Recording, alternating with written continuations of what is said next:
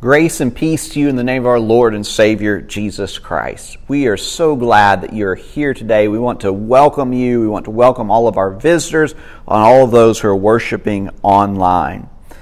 You know, uh, it wouldn't be the summer if we weren't talking about music. We do this every year, but this year we're going to do something a, a little different. And I want to begin by having us think about American music and its influence around the world. Music is an important part of our culture. And, and, and our music has greatly influenced other cultures and other forms of music. Uh, the Beatles would never ha- have been what they were if it wasn't for the influence of Brian Wilson and the Beach Boys. There would be no Rolling Stones without Chicago Blues.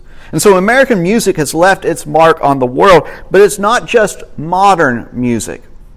There is a style of music that has contributed to the foundations of blues, jazz, gospel, country, and rock and roll. We even have some of the songs in our hymnals. This genre that has touched so many lives and led, the, led to the creation of new forms of music is the spiritual. And so we're going to be looking at various spirituals over the next few weeks. But before we get to the song that we want to look at this morning, I want us to think about the uniqueness of spirituals. Many of these songs predate the Civil War. There are variations on the lyrics of the songs, and some were adapted later to different occasions, like the civil rights movement. They are songs of the people. They began to be written down for others around 1860. However, the songs that were recorded back then were much older than that. One of the interesting facts about the spirituals is that we do not know who wrote them. They are anonymous works that have influenced massive amounts of people. In fact, uh, James Weldon Johnson, who was one of these individuals who began to collect these songs and put them in books so that we have them today, he wrote a poem for the unidentified authors of the spirituals. And the name of the poem is O Black and Unknown Bards. And I want us to just, as we begin this morning, to, to listen to the first two stanzas. If you have a chance, you might go back later and, and Google this poem online and read the whole thing, but, but let's just listen to the first two stanzas now. O black and unknown bards of long ago, how came your lips to touch the sacred fire? How in your darkness did you come to know the power and beauty of the minstrel's lyre? Who first from midst his bonds lifted his eyes? Who first from out the still watch lone and long? Feeling the ancient faith of prophets rise, with his dark kept soul burst into song. Heart of what slave poured out such melody? As steal away to Jesus on its strains. His spirit must have nightly floated free, though still about his hands he felt his chains. Who heard great Jordan roll, whose starward eye saw chariot swing low? And who was he that breathed and that comforting melodic sigh? Nobody know, knows the trouble I see. Johnson recognized that these were not ordinary songs, they were something special. Uneducated slaves who had been brought from Africa wrote powerful, and moving songs. These songs inspired people. They gave people hope and courage. They taught people the Bible, and they did so remarkably well. Howard Thurman, in his book on the spirituals, points out how the bad theology of the slave owners was not passed down to the slaves. He writes, the existence of these songs is in itself a monument to one of the most striking instances on record in which a people forged a people uh, in which a people forged a weapon of offense and defense out of a psychological shackle. By some amazing but vastly creative spiritual insight, the slave undertook the redemption of a religion that the master had profaned in his midst. Slave owners defiled Christianity by denying the humanity of slaves. However, the, the, the spirituals recognize over and over again the, the value of all human beings. And they profess this. They, they, they recognize that all people are created in God's image and are worthy of salvation. And what we see in the spirituals is God at work among people who had been mistreated and marginalized. The spirituals are spirit infused. God hears the cries of his people, and he begins to act through the power of song. And you see, the, the spirituals were more than mere songs. They were a source of life to a people who regularly faced abuse and even death. Luke Powery, in his book Dem, Dry Bones, writes of how significant these songs were to slaves. He says, To sing was to live. The setting of death could not mute the life giving spirituals. Singing was a vital response to death because by doing so, the slaves, the enslaved, were countering death with life. The spirituals might have been considered sorrow songs by some, but they were still songs that meant life continued to pulse in their oppressed veins. Some scholars say without songs to sing, life would be diminished. For the slave, however, without a song, life would be destroyed by death because through the spiritual, a musical sermon, the enslaved chants new life this is the heart of preaching, chanting new life in the midst of death. The urge to sing the spirituals was just as indispensable to living as breath flowing through the body. The balm in Gilead was the spiritual itself. The actual phenomenon of singing was life giving and a means of survival. If only we understood the power of our songs like the slaves understood them. Modern Christians typically see singing as just a, another thing that we do. It's something we may only do on Sunday. And if we miss a Sunday or two, we may go weeks without singing. But the slaves, sung daily. And it was who they were. It was life itself. It, it was like eating or breathing. They could not go without it. They needed to sing. Their songs were life in the midst of a culture of death. And they understood that God was alive and at work through the power of song.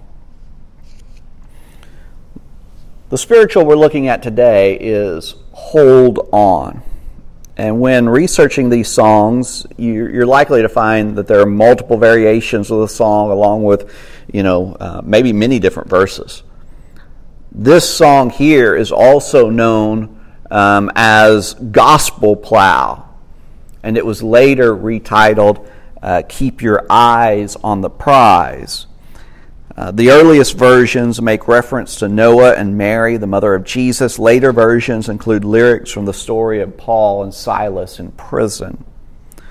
But the chorus, for the most part, remains the same Hold on. Hold on. Keep your hand on the plow and hold on. The most obvious scriptural reference here is Luke 9 and verse 62. Jesus said to him, No one who puts his hand to the plow and looks back is fit for the kingdom of God. In some versions of the song, the plow is specified. It is the gospel plow.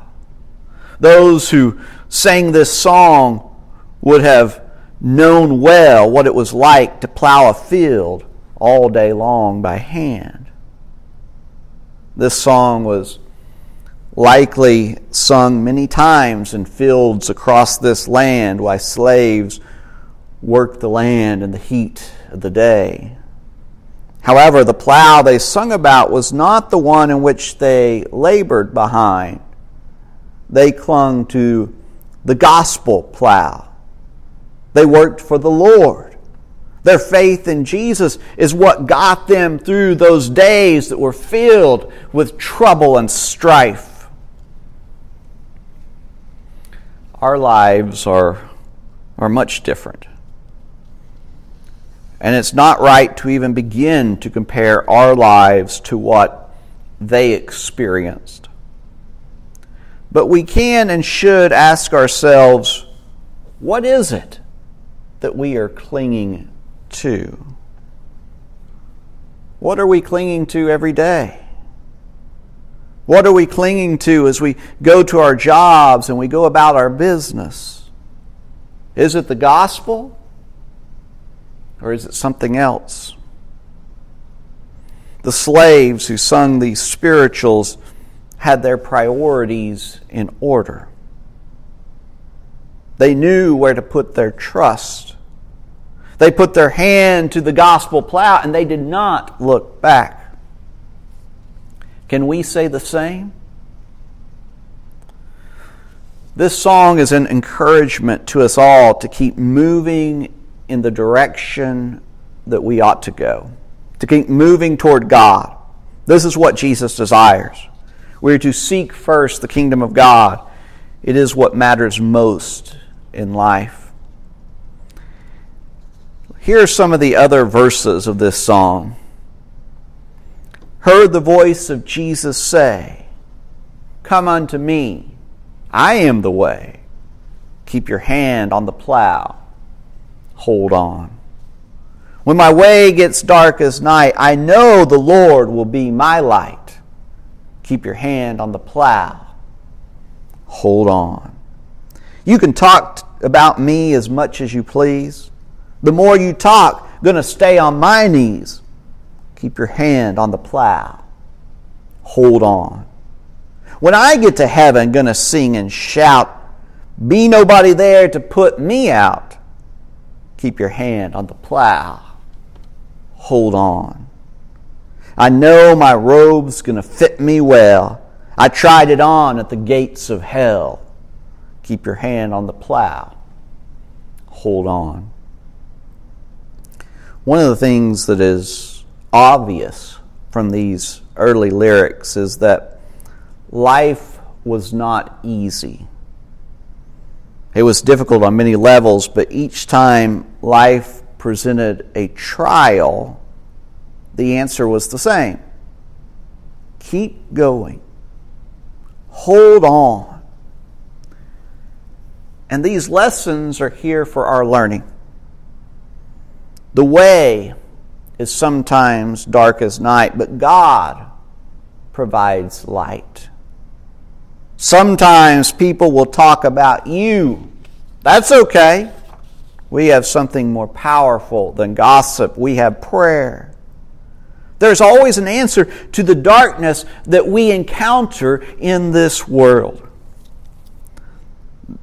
The two last verses are, are some of the most telling. Slaves lived in a world where they could be sold, they could be separated from their family, or worse, they longed for heaven where nothing like that could ever happen. The songs that we sing they often reflect the times in which we live. We don't sing the spirituals very much anymore because it's hard for us to relate to them. When we think of heaven, we think of gold streets, pearl gates, and other extravagant things. The writer of this spiritual when he was thinking of heaven was just thinking of place of a place where he would not be put out. And that's a very different way of thinking of heaven. It's not that one is right and the other is wrong, it's just that we live in very different times and we're a part of very different realities. This is even more obvious in the last verse, which may seem strange to some of us. I know my robe's going to fit me well. I tried it on at the gates of hell. Now, we understand this image of a robe. It's a common one that we still use today. But what does it mean that this robe was tried on at the gates of hell? And this is something that happens more than once in the spirituals. Slaves believed that they were enduring hell on earth. After all, it's hard to imagine anything worse. They had been through hell and they were looking forward to heaven. Later, the lyrics in the chorus were changed to uh, Keep your eye on the prize, hold on. And it was this version of the song that became popular uh, during the civil rights movement. It was, re- it was recorded by gospel acts such as Mahalia Jackson and Mavis Staples. And even though the lyrics were changed, the meaning is still the same. Uh, this version is based on passages like Philippians uh, 3 13 through 14. Brothers, I do not consider that I have made it my own, but one thing I do, forgetting what lies behind and straining forward to what lies ahead, I press on toward the goal for the prize of the upward call of God in Christ Jesus. And then Hebrews 12, 1 through 2. Therefore, since we are surrounded by so great a cloud of witnesses, let us also lay aside every weight and sin which clings so closely, and let us run with endurance the race that is set before us looking to Jesus, the founder and perfecter of our faith. And so as we go through life, where do we look? We look to Jesus. He is all that matters. When times get tough, where do we look? We look to Jesus. He is our hope and our everything. When we don't know what to do, where do we look?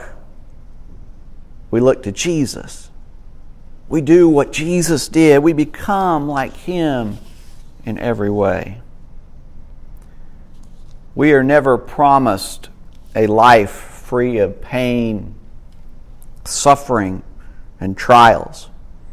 And the writers of the spirituals understood this well.